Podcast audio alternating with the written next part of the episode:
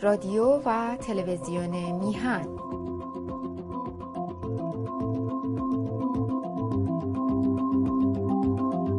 آرشیو برنامه های ما روی وبسایت میهن تیوی دات کام.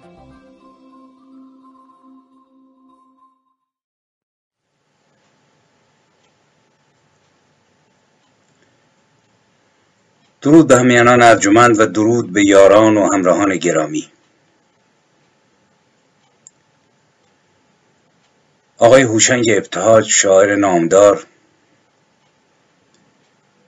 که بخصوص همکاری او با خوانندگان نامداری مثل استاد بزرگ آواز ایران استاد شجریان و هنرمندی گرامی آقای شهرام ناظری و بسیاری دیگر.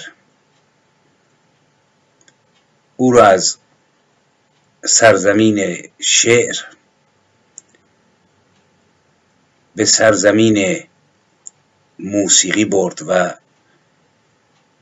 نام و نشان و انکاس گسترده ای پیدا کرد.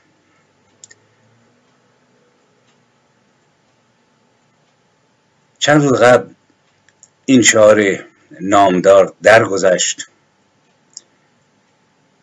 و به قول دخترش با هفت هزار سالگان همسفر شد و به قول دختر او همسر شد یعنی همراه شد و مقام اونها رو یافت. بر اساس شعر خیام. برخیز دلا تا غم فردا نخوریم. وین یک دم عمر را غنیمت شمریم فردا چو از این دیر کهن درگذریم با هفت هزار سالگان همسفریم در ادامه صحبت خواهم گفت که با بیت اول خیام بزرگ که واقعا یکی از برج های بلند شعر ایران و به نظر من شعر جهان هست. موافقم که آقای ابتهاج بخصوص بعد از طلوع نکبتبار حکومت آخوندها و پس از دوران زندان خودش. و آمدن به خارج فکر کنم سالهای 65 66 تا انگامی که چشم از جهان فرو بست و جامعه ادبی و فرهنگی ایران رو از وجود خودش محروم کرد ناخواسته. در این سالهای 65 تا 401 اولین سال قرن پانزدهم خورشیدی هجری میشه حدود 36 سال. غم فردا رو به نظرم حداقل از زاویه سیاسی نخورد. و این یک دم عمر رو که 96 سال طول کشید به خصوص 36 سال آخرش رو قنیمت شمرد. و حال به قولی با هفت هزار سالگان همسفر است. بیت دوم رو باید بررسی کرد. که چگونه همسفری آیا با خیام با فردوسی با نیموشی با شاملو با اخوان سالس با سیمین بهبهانی با سعیدی سیرجانی با میرعلایی با عشقی با عارف با نسیم شمال با بهار و بسیاری دیگر. ناصر خسرو دقیقی حافظ. با اینها واقعا همسر و همسفر است یا نه. من شخصا غزلهای آقای ابتهاج رو دوست داشتم. شک نیست که شاعر توانایی بود. به تراز شاعرانی چون رهی معیری اماد خراسانی پژمان بختیاری و خیلی های دیگه. خیلی از غزل سرایان به خصوص معاصر ما. می‌دانیم که قبل از این که جناب ابتاج پا به صحنه موسیقی بگذارد موسیقی و آواز ایران مرهون پژمان بود با شعرهای زیبای بیدی و جوی آبی و دشتی و منظری. گیسوی یار و روی دلاویز دختری. این آرزوست در دل زیبا پرست من.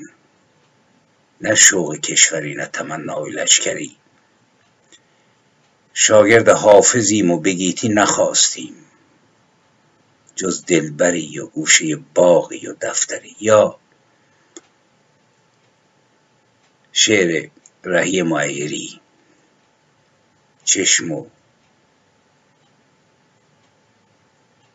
گیسوی تو. ره بر دل بیتاب زنند. ره زنان قافله را در شب محتاب زنند یا ترانه کاروانش که بنان خواند یا شعرهای ماد خراسانی شعرهای شاطر عباس صبوهی دو چشم مست تو خوش می‌کشند ناز از هم. نمی کنند دو بدمست احتراز از هم. به خواب رفتی و برریخت خیل مژگانت. گشای چشم و جدا کن سپاه ناز از هم. و خیلی های دیگه. برحال در غزل قوی بود استاد بود شکی نیست.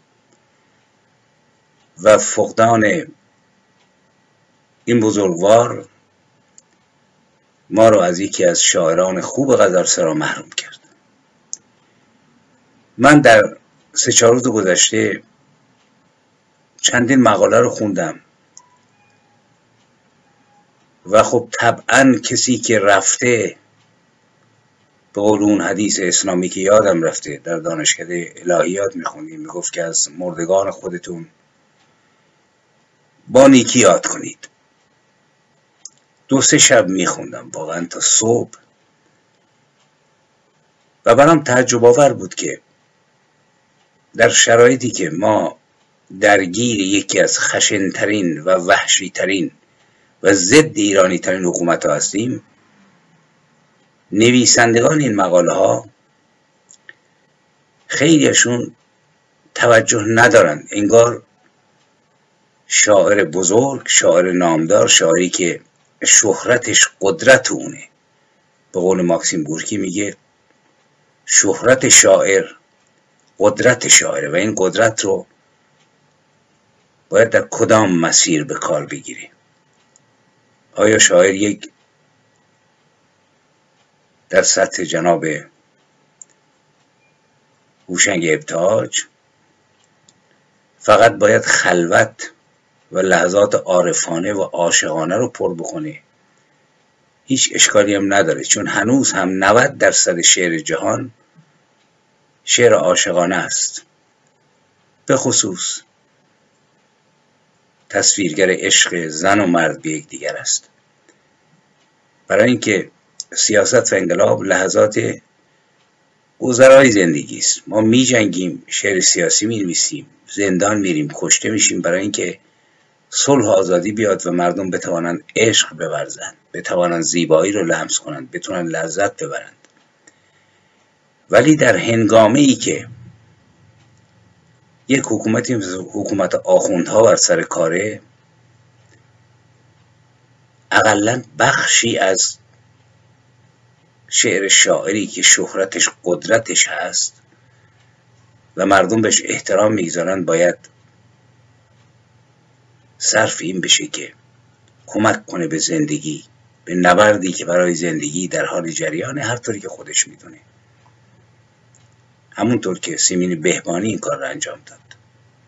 سلاح به دست نگرفت ولی مشخص بود که یک شاعری است برشوریده بر ستم. موقعی که می سراید دوباره می سازمت وطن اگرچه با استخوان خیش و شعرهای دیگش یا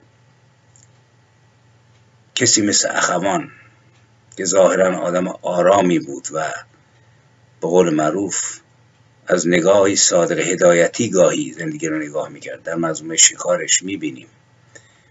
در خیلی از شعراش ابر اندوه و یس میبارد. ولی وقتی که پای میهن و مردم میاد آخون میاد.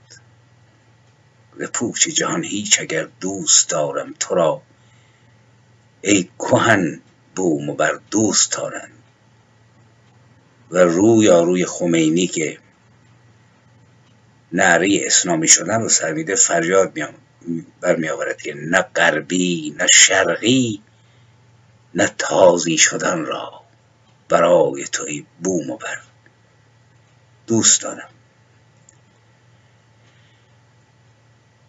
باید این رو توجه کرد.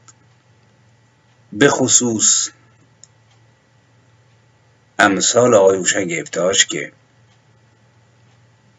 خودش تاکید می‌کنه من یک سوسیالیست هستم. من حدود چهل پنجاه مقاله تاریک و روشن از منظرهای مختلف رو گاه تا صبح میخوندم. برای اینکه بفهمم کسی که سوسیالیست هست هرچند که می‌گوید من هیچگاه عضو حزب توده نبودم. و به این جرم دستگیر شد و مدتی هم زندان کشید که شهریار با نامه‌ای که به خامنه ای نوشت او را آزاد کرد. خب این حسنه سوسیالیست بودن چیز بدی نیست. اگر ما سوسیالیست ایرانی باشیم و بیهویت نباشیم و در زمان شاه محمد شاه و سلسله پهلوی به دلیل سوسیالیست بودن بیهویتی که دنبش به روسیه وصله شجاعانه بسراییم. در این سرای بی کسی کسی به در نمی‌زند. میگن دو تا روایت میگن. یکی مال ماجرای 28 مرداده و یکی هم نیز مال دوره خمینی است و دستگیری احسان تبری. باید کسی که سوسیالیست هست اگر پیرو ماوتستونگ هست می‌گوید باید ادبیات به مسابه پیچی در ماشین انقلاب به کار گرفته شود که من با اینکه قبول ندارم حرف یاوه است. ادبیات پیچ نیست. وقتی پیچ میشه میشه بلنگوی حزب. و هر کاری هر یاوهی که حزب میسراید هر جنایتی که می‌کند باید شاعر و نویسنده تایید بکنه. از زمان لنین که یکی دو هفته بعد از پیروزی انقلاب اکتبر روزنامه گورکی رو بست و چندی بعد گورکی رفت به تبعید. تا زمان استالین که دست به کشتار شاعران نویسندگان و تبعید اونها زد. و تا زمان ما و خلاصه اگر ما نگاه بکنیم سرگذشت شاعرانی که مهمان پیچ اومدن در ماشین انقلاب به کار گرفته بشوند بسیار تلخه. ولی فرض کنیم که یک کسی این تئوری رو قبول می‌کنه یک سوسیالیست. باید دید که من وقتی فکر می‌کردم گفتم زمان شاه اینا می جنگیدن دو تاشون برای من شاخصن. یکی آقای ابتهاج هست که نرمتر می جنگید یکی استاد گرامی شفیع کتکنی که هم از شعرهای بارز شعر ما هست. به خصوص شعر نو و نیمایی جایگاه رفیعی داره. ولی ایشون تمام کتابهاش تقریبا یک توپخانه است علیه حکومت محمد رضا از مثل درخت در شب باران از بودن و سرودن. من یادمه که جوانی ما با شعرهای اینها گذشت در کوه. به خصوص استاد کتکنی. صبح آمده است برخیز بانگ خروس گوید ویل خواب و خستگی را در شط شب رها کن. رندان تشنه لب را مردان نیمه شب را بار دیگر به فریاد در کوچه ها صدا کن. خواب دریچه ها را با نر سنگ بشکن دروازه های شب را رو بر سپیده وا کن. گر مرد این نبردی ره پیش بر به مردی. ورنه به خانه بنشین ما را به خود رها کن. استاد این توپخانه رو خاموش کرد. خمینی که آمد انگار به اسلامش رسید. تعارف رو کنار بگذاریم.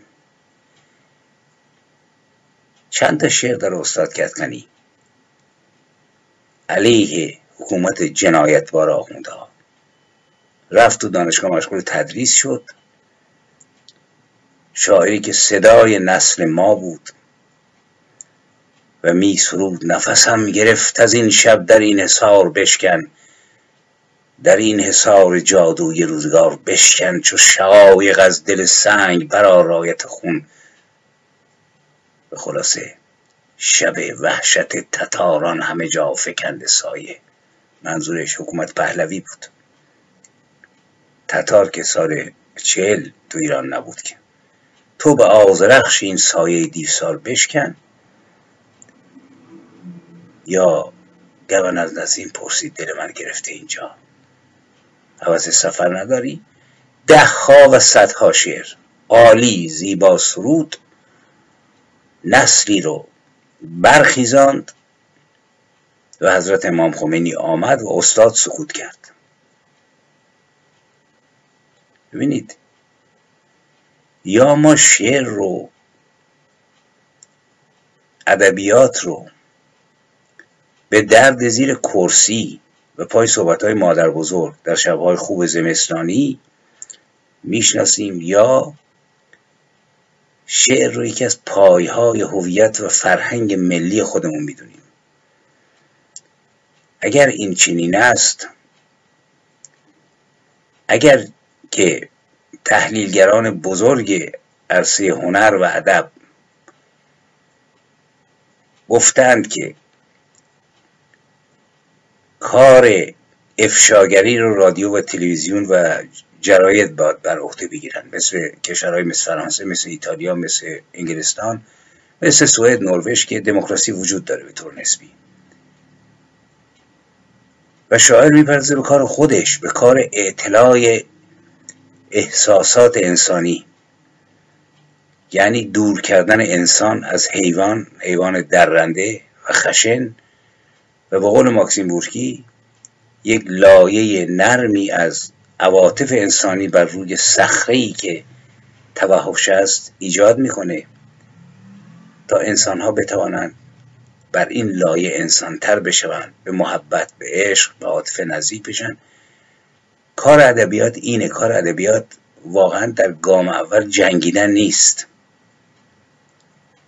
ولی وقتی دیکتاتوری صداها رو خفه می‌کنه رادیو تلویزیونی وجود نداره در دست حکومت هاست اینجا شاعر به عنوان صدای ملت خودش صدای بخشی از مردم خودش یا تمام مردم خودش مثل فردوسی مثل حافظ مثل خیام مثل نیما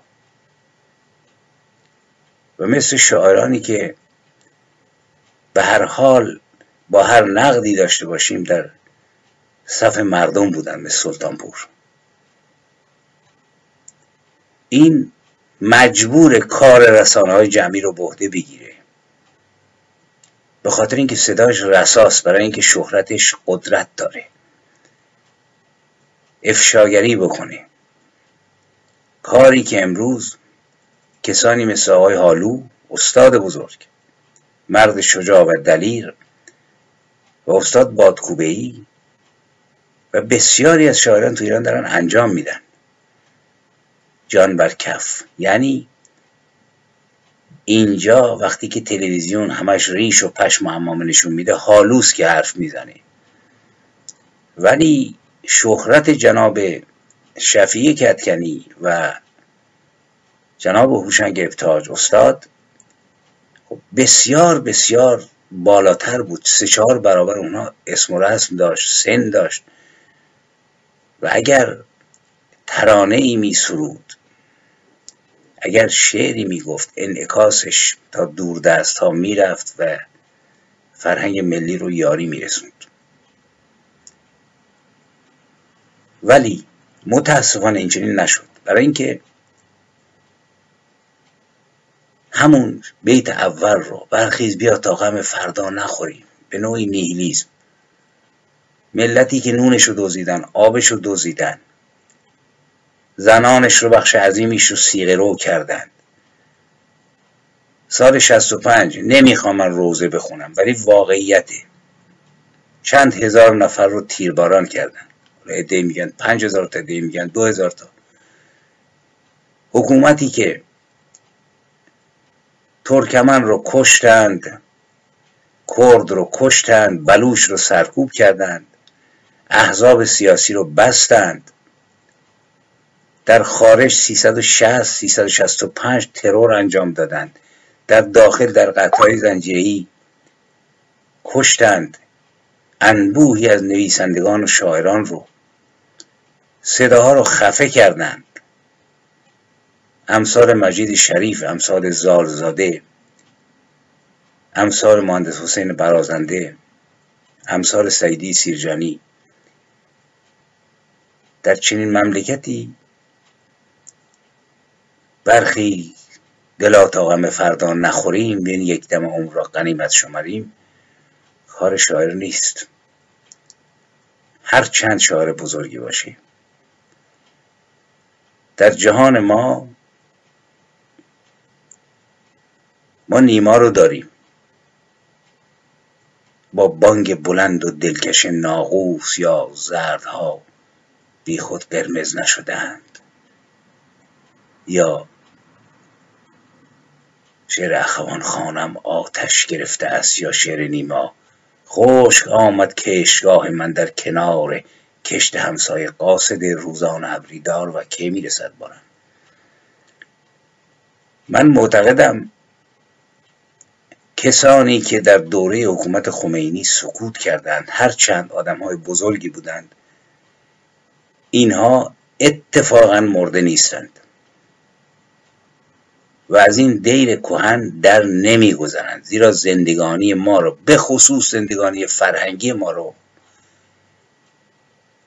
مثل زندگی سنفی ما زندگی اجتماعی ما خونه هایی رو که ما زندگی می‌کنیم بنایان و معمارانی رفت ساختند که با هفت هزار سالگان همسفرند. غذاهایی رو که می‌خوریم مادر بزرگ کشف کردند که قرنهاست رفتند. همین قرم سبزی کشمش پلو نمی‌دونم عدسی. اینها ساخت رفتگانه. فرهنگ ما 90 درصدش حافظ ساخته سعدی ساخته. ناسخ ساخته وحشی بافخی ساخته. با خوب و بدش. بد آموزی هاشون اونا ساختند خوبی هاشون اونها ساختند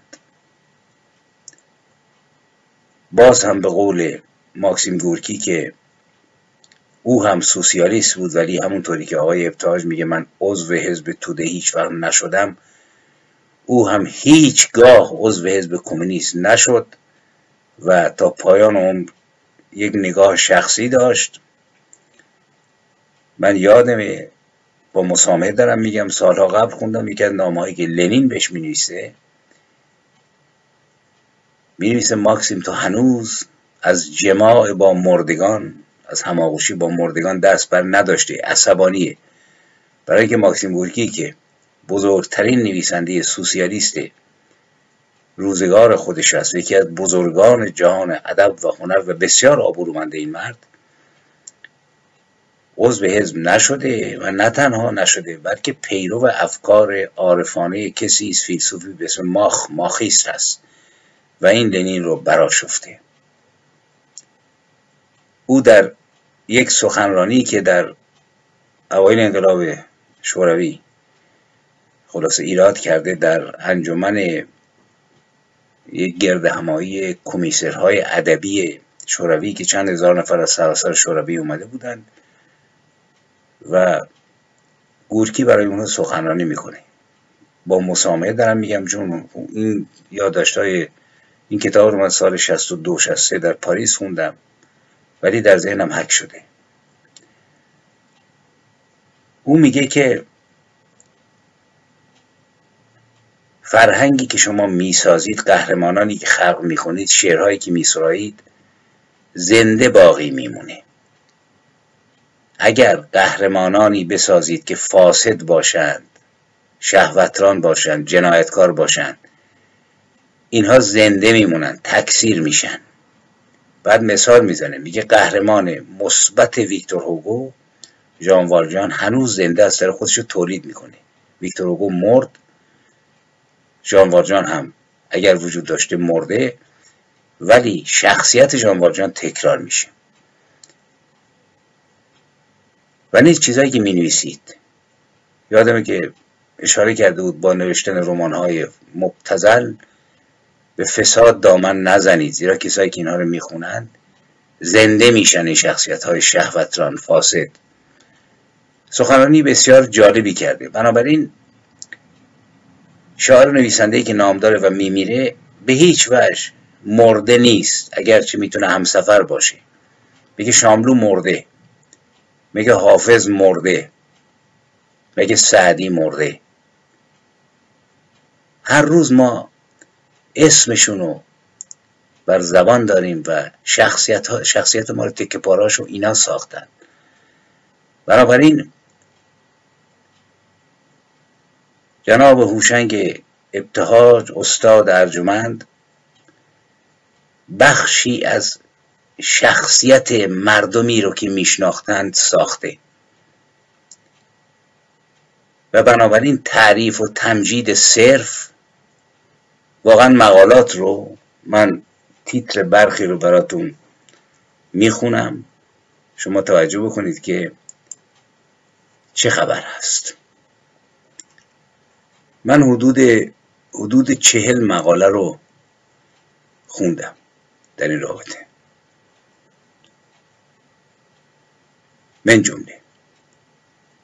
مقاله استاد شهرام نازی اگر ابتهاج نبود هرگز وارد عرصه حرفه موسیقی نمی شدم مثبت. بعد سایه میماند تا همیشه برای همه ایرانیان آقای فرخ نگهدار. سایه پیر پرنیانندیش و ارغوانش همنشین بهار که کاملا مثبت دیده قضیه رو. بعد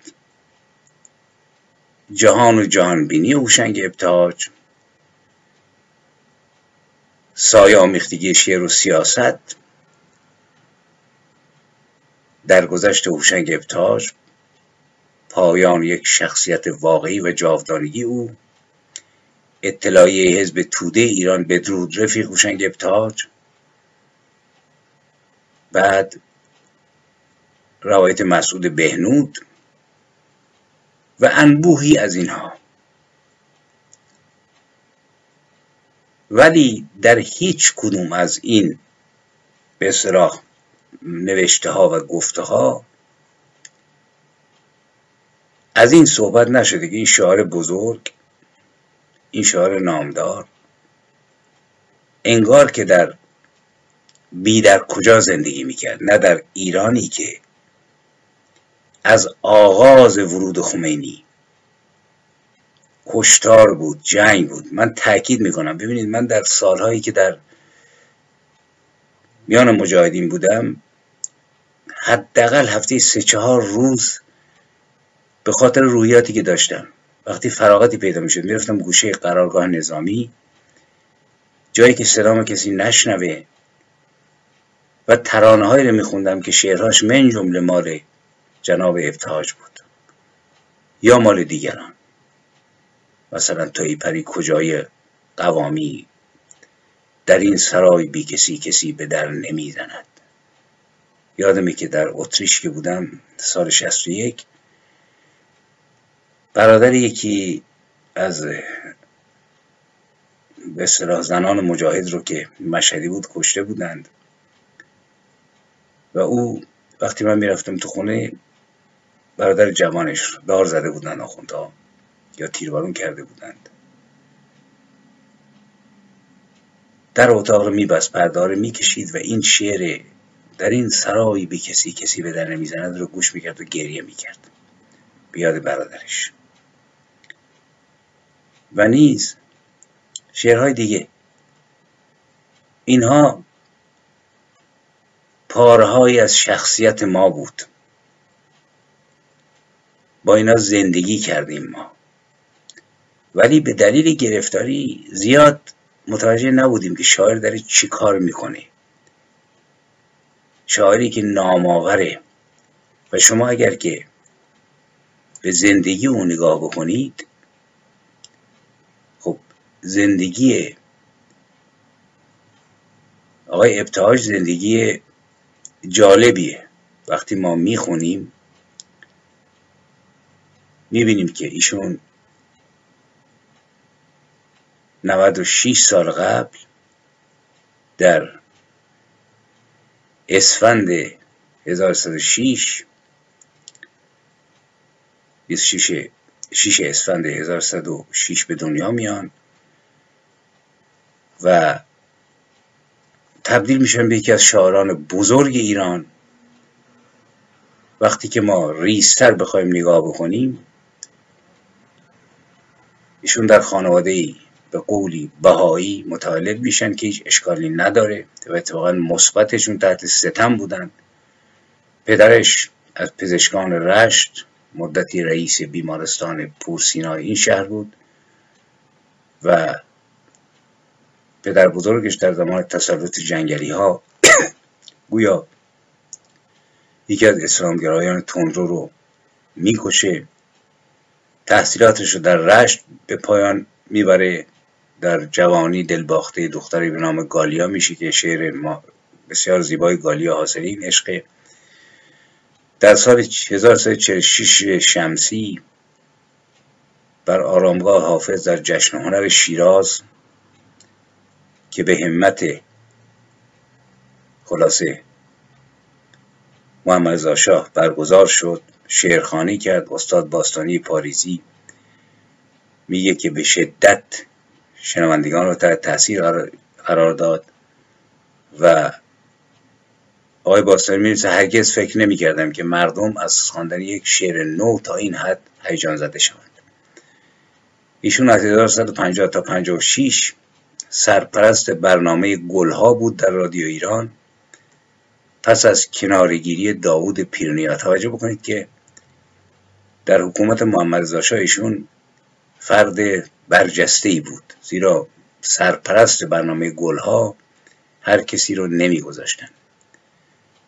خدمات زیادی که پایگزار موسیقی گلچین هفته بود و در همین دوران بود که شجریان شعر او را با صدای خود آمیخت و نیز کسانی مثل احمد طاهر علیزا افتخاری شهرام ناظری حسین قوامی محمد اصفهانی اینا رو اجرا کردند در گذشته تا حال و تصنیف خاطر انگیز توی پری کجایی که فراموش نشدنیه و من گاه اون رو زمزمی می‌کنم هنوز هم در سنین سال خوردگی و نیز تصنیف ای ایران ای سرای امید که برای سقوط سلطنت و آمدن خمینی سروده شد به اصطلاح برای آزادی از کارهای اوست. ایشون بعد از جریان خیابان جاله میدان جاله و درگیری نیروهای انتظامی با مردم و کشته شدن مردم دیگه اوج گرفته بود انقلاب. یعنی همه می‌دونستن که به اصطلاح این خیزش پایانی ندارد و می‌رود به سوی سقوط حکومت. به همین دلیل ایشون با آقای لطفی آقای شجریان و علیزاده از رادیو استفاده دادند. به جز این جناب ابتهاج مدتی مدیر کل شرکت دولتی سیمان تهران بود و سرانجام در سال 1366 با خانواده خود به آلمان مهاجرت کرد و تا پایان عمر مرتبا به ایران سفر می‌کرد. منزل شخصی خوبی داشت به نام خانه ارغوان و از کارهایی که او رو نام آور کرد تصحیح غزلای حافظ است به عنوان حافظ به سعی سایه. در ده مهر 95 شمسی 23 ومین جایزه ادبی و تاریخی محمود افشار یزدی رو به خود اختصاص داد و نیز در سال 97 در مراسم پایانی ششمین جشنواره بین‌المللی هنر برای صلح نشان عالی هنر برای صلح به او داده شد و در سال 1401 یعنی 19 مرداد چند قبل درگذشت. ابتداش در خانواده مرفه و سرشناس متولد شد. بعدها همراه و همگام با حزب توده شد هرچند که می‌گوید هرگز به عضویت این حزب در نیامد. و عده معتقدند که گرایش به حزب توده باعث تقویت جنبه های رادیکال شاری او شد.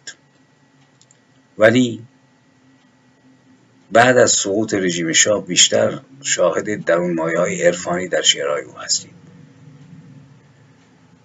در سال 1158 خورشیدی کانون نویسندگان ایران یعنی آقای باقر پرهام احمد شاملو الفانی غلام حسین سادی و اسماعیل خویی او رو در حقیقت عضویتش رو در کانون نویسندگان معلق کردند و به جز او به آزین سیاوش کسرای فریدون کابونی و برومند به علت نقض قوانین کانون نویسندگان و در حقیقت گرایشات حزبی که اونو تقویت می‌کردند و سراپا از رژیم خمینی حمایت می‌کرد در حقیقت اخراج شدند. یعنی گفتند که باید تمام عناصر توده ای از کانون بروند.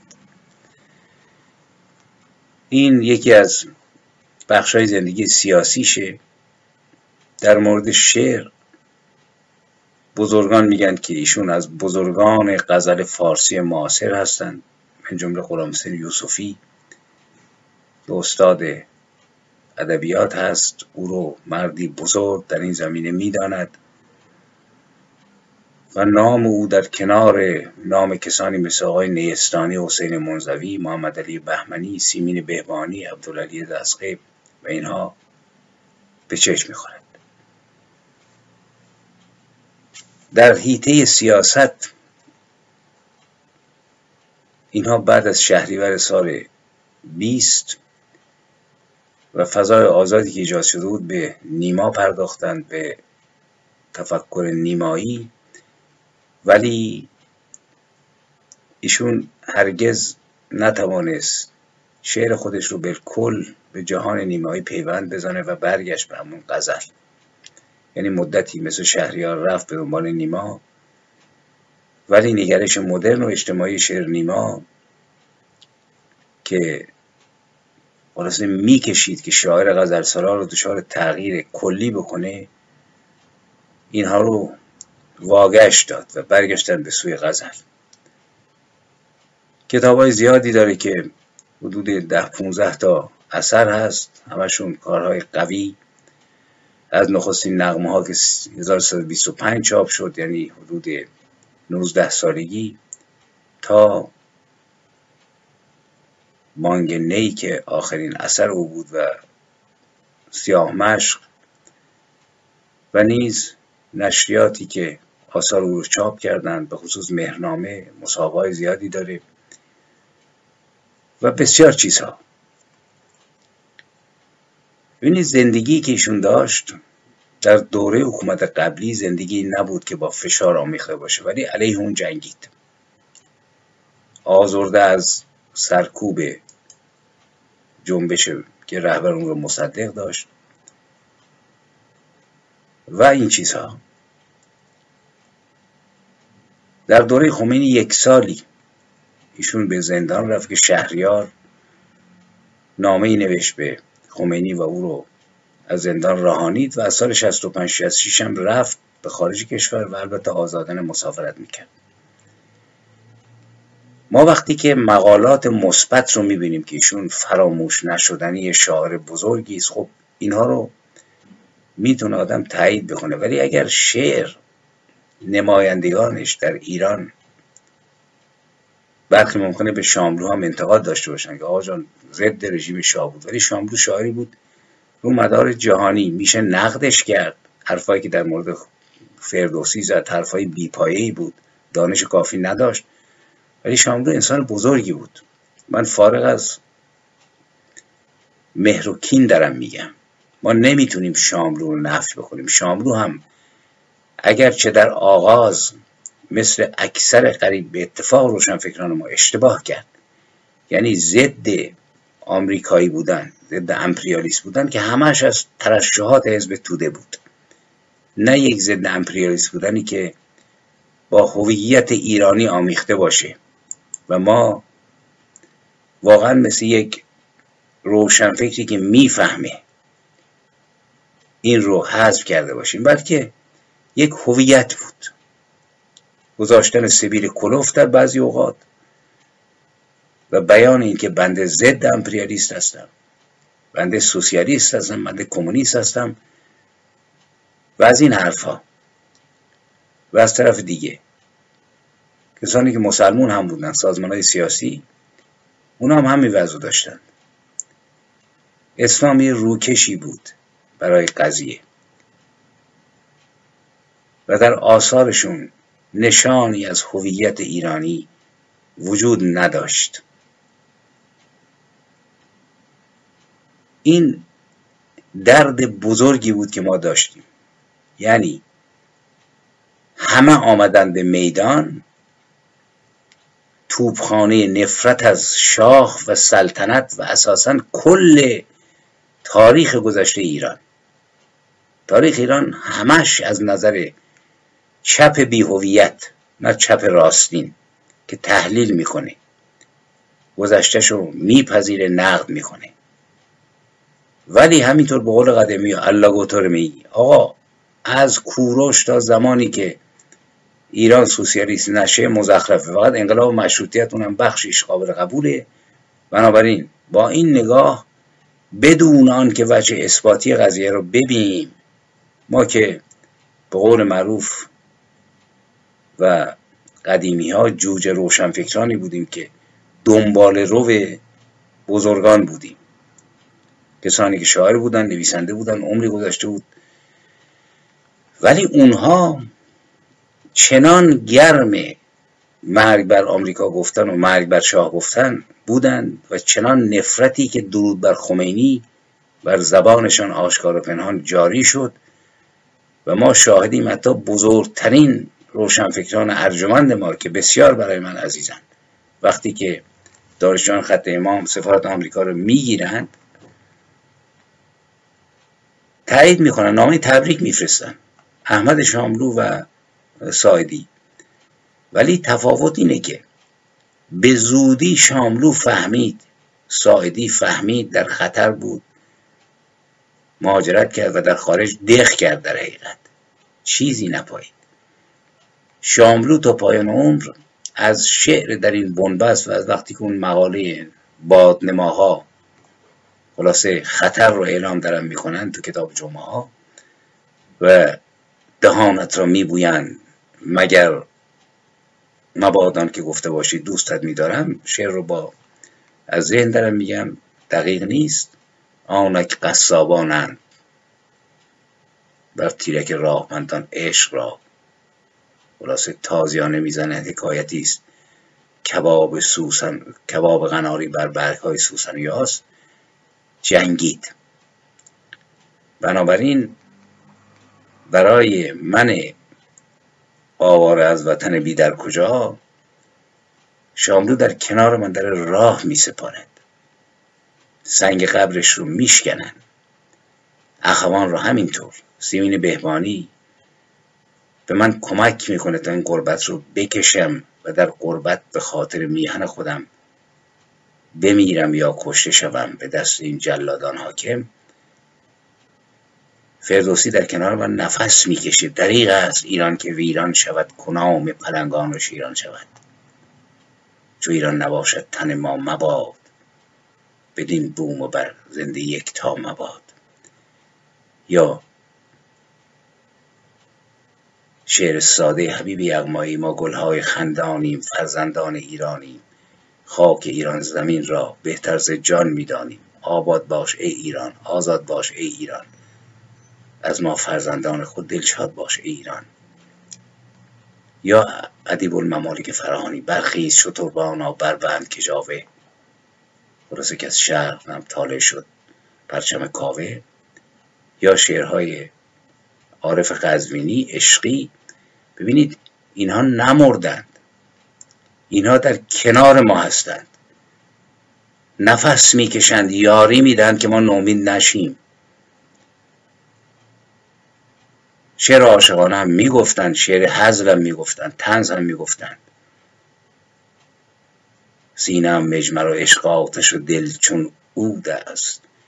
این نفس نیست که برمیکشم از دل دود است. دل ندانم به خدنگ که به خون خفت ولی اینقدر هست که مژگان تو خون آلود است. مال یغماست. دویست سال قبل. ولی در کنار ما ایستاده.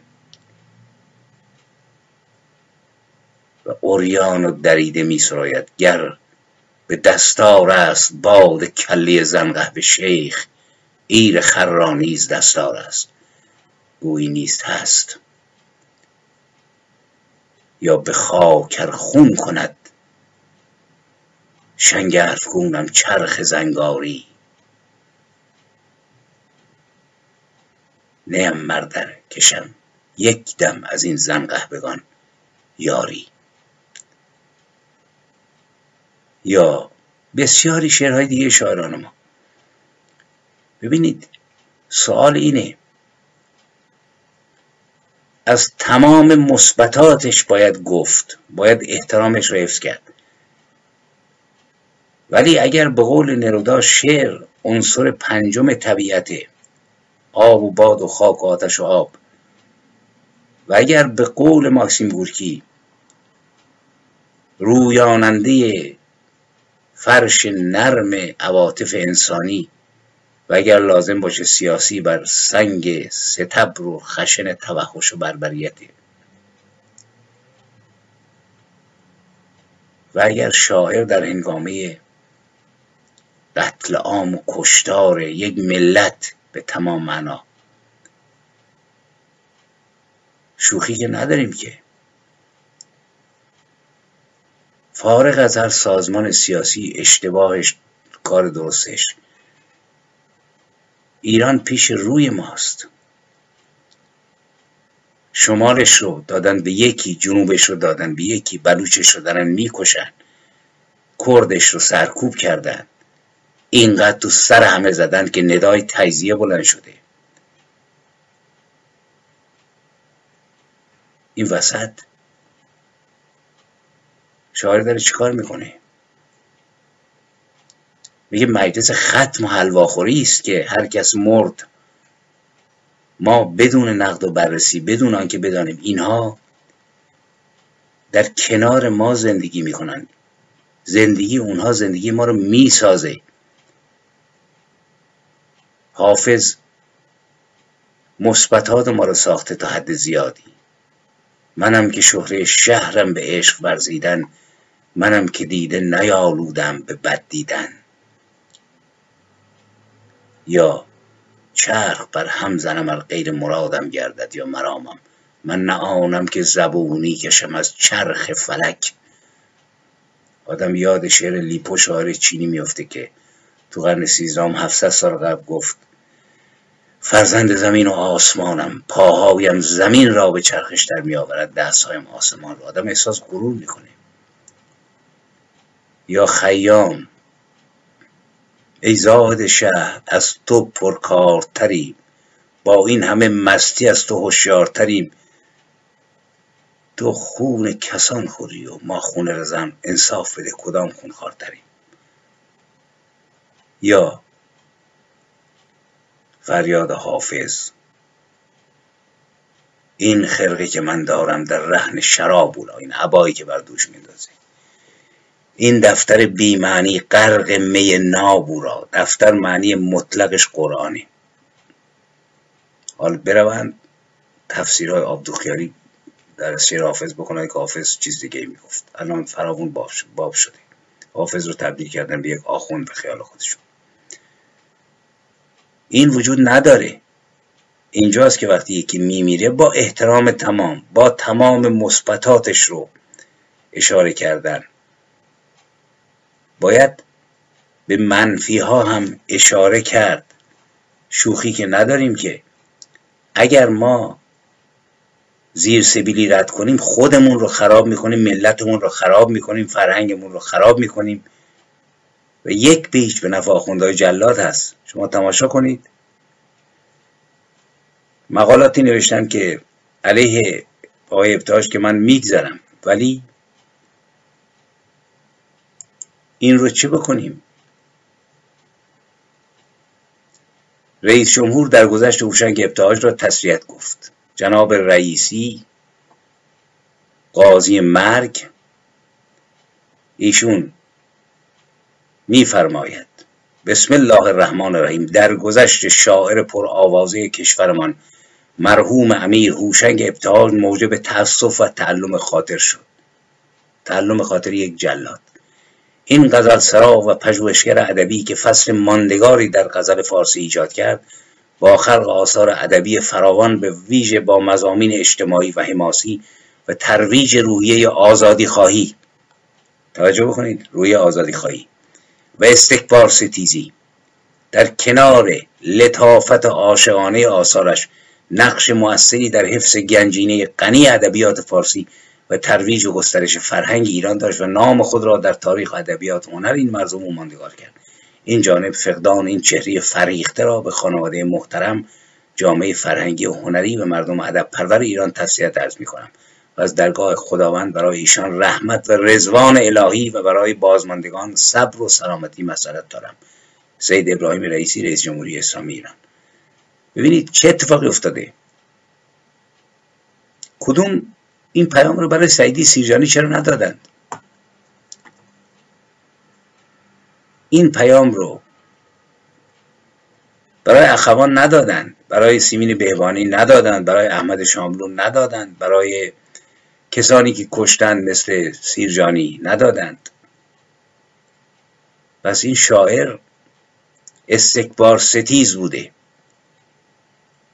شاعری که تودهی میگه نبودم. ولی از هویت ایرانی به نظر من توهی بود. برای اینکه اگر توهی نبود درد ایران رو حس می‌کرد رئیس جمهور مملکت نمیومد رئیس جمهور آخونده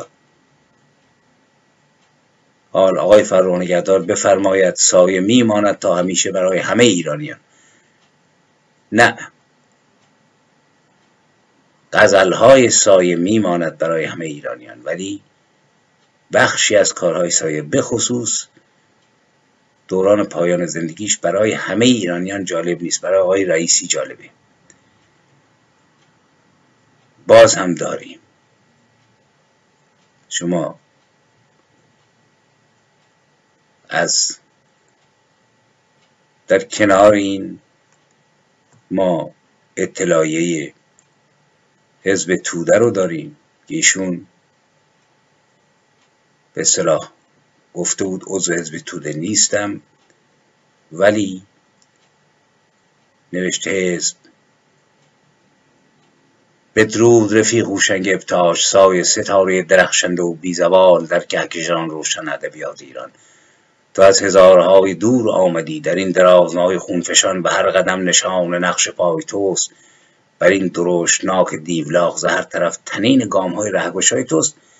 باید پرسید که این نقش پا روی این دیولاغ کجاست؟ تنین گام ها کجاست؟ جز در خلوت خودش. حالها تعریف و تمجید. میگه حتی اگر گذرا به شعرهای سایه نگاهی بیاندازیم گوی تاریخ پیروزی ها و شکست های حرکت های اجتماعی و سیاسی میان را بازخوانی می‌کنیم. اما نه با کلمات رایج تاریخ نویسی بل با واژگان شفاف و پاکیزه شعر و حقیقت ساده و ملموس. من فکر می‌کنم که این اطلاعیه رو باید گذاشت در کنار تسلیت جناب رئیسی.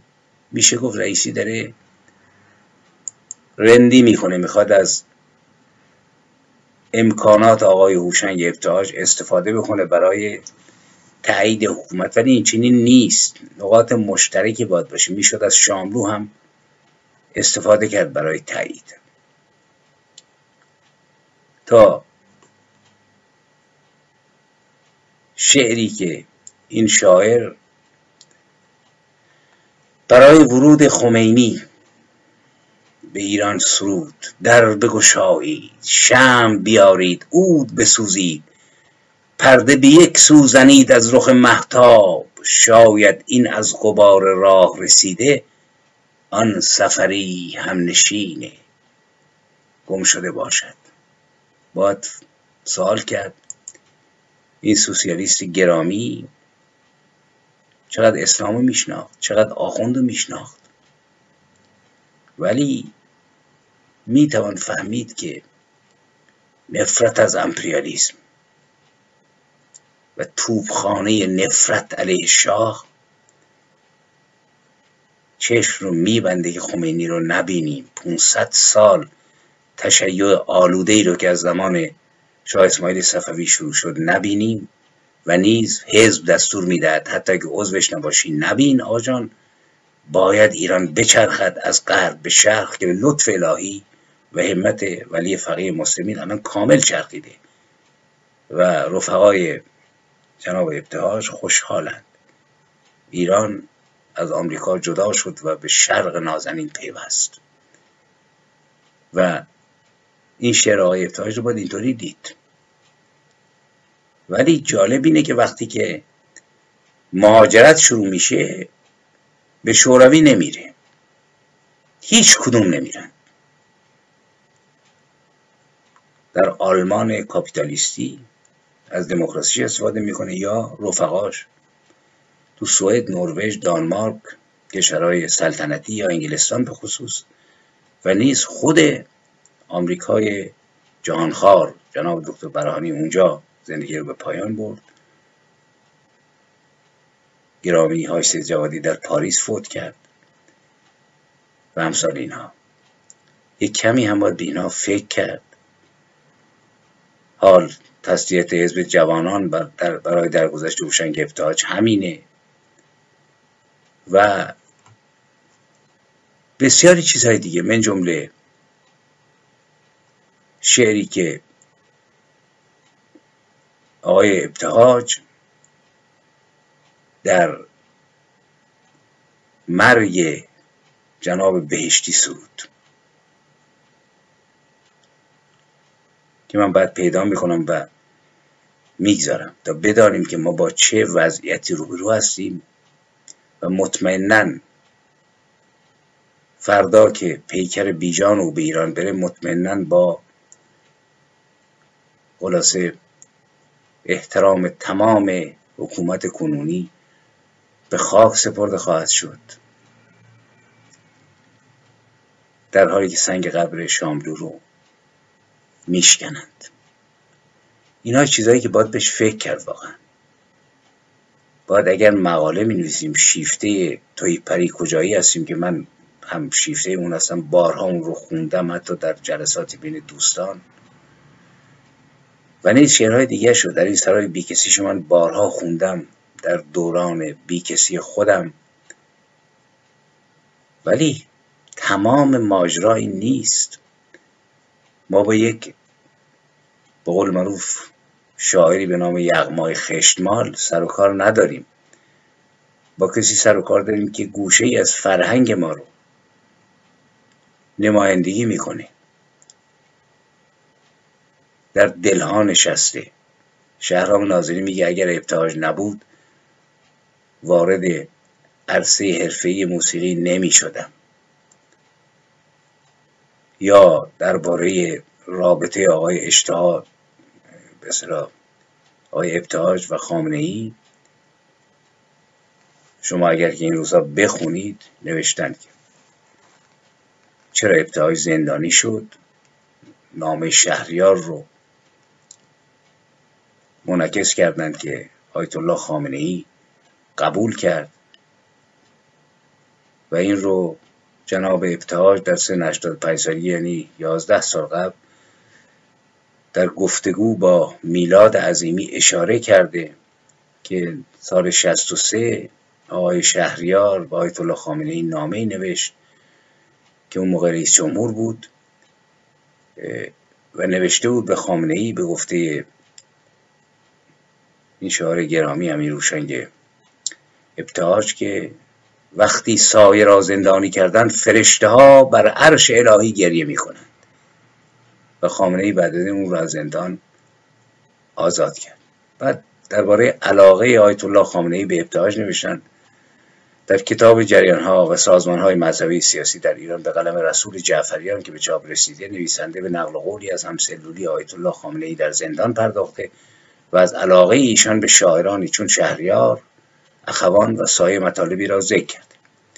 نوشته که طبق آنچه در این کتاب آمده هوشنگ افسدی که چهار ماه با آیت الله خامنه هم سلول بود درباره رهبر انقلاب گفته که ایشان عاشق شهریار بودند. اخوان و سایه را قطعا یادم از که خیلی با آنها علاقه داشتن با هم صحبت می‌کردن راجع به شعرهای آنها و رهبری در سال 1170 در دیداری با اعضای گروه ادب و هنر صدا و سیما در قالب این دیدار به تمجید اشعار ابتهاج پرداخت. رهبر انقلاب در این صحبت ها با تاکید بر اینکه آثار برخی از اعضای گروه ادب و هنر را خوانده به صحبت های درباره ادبیات پرداخته و در بخش از این صحبت ها گفته در خصوص معرفی مترجمان و کارهایان فعال باشید و از ابتهاج خلاصه تاکید کرده که آقای ابتهاج شاعر خوبی شعر خوبی از او بخوانید. خوانندگان بخوانند مانعی ندارد. و نیز در سال 1188 آقای علی معلم دامغانی گفتگویی داره می‌گوید چند سال پیش به اتفاق یک دو نفر از دوستان و آقای اوشنگ ابتهاج سایه خدمت آقا رسیدیم.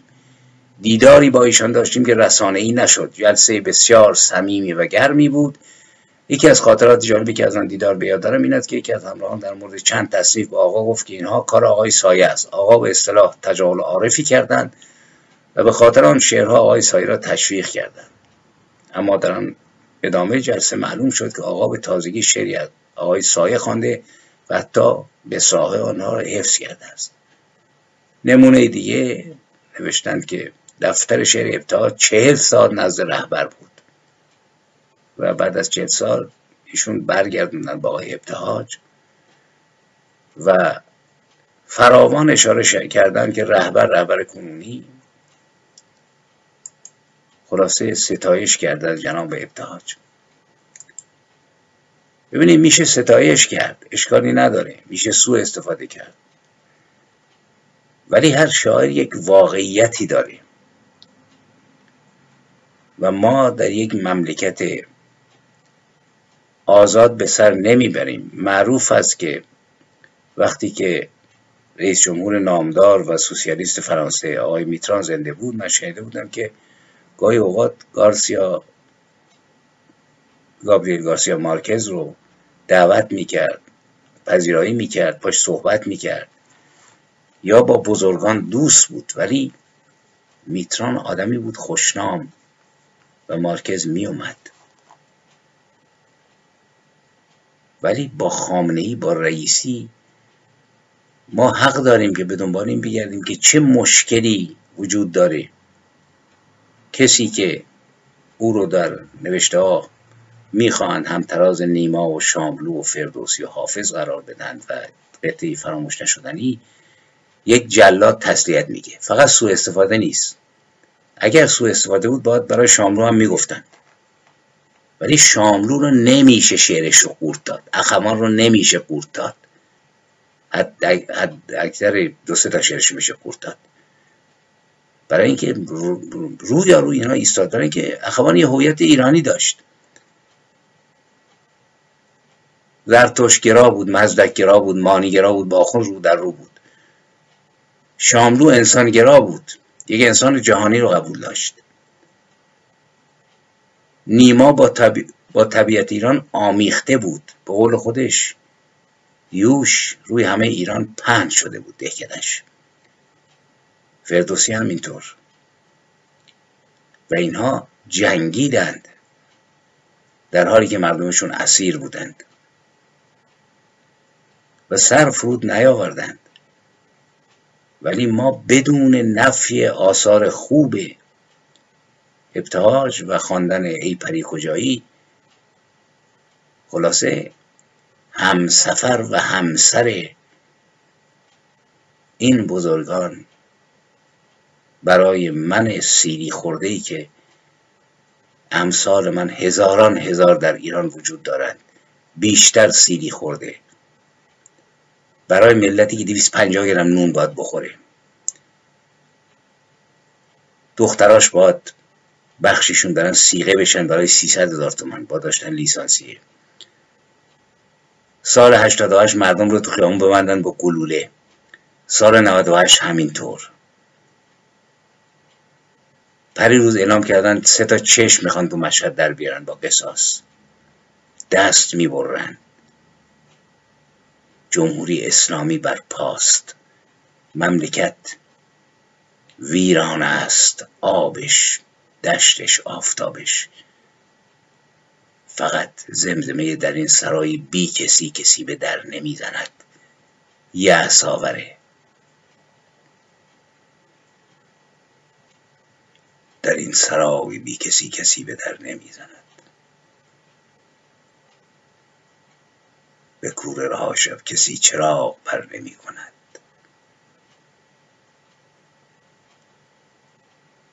و گذرگهی است که خبری نیست. من فکر می‌کنم ابتهاج گرامی ما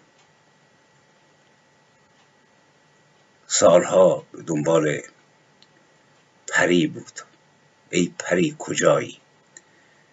ولی رسید به کوچه ساری که به قول خودش سرای بی کسی اونجا بود. نجنگید.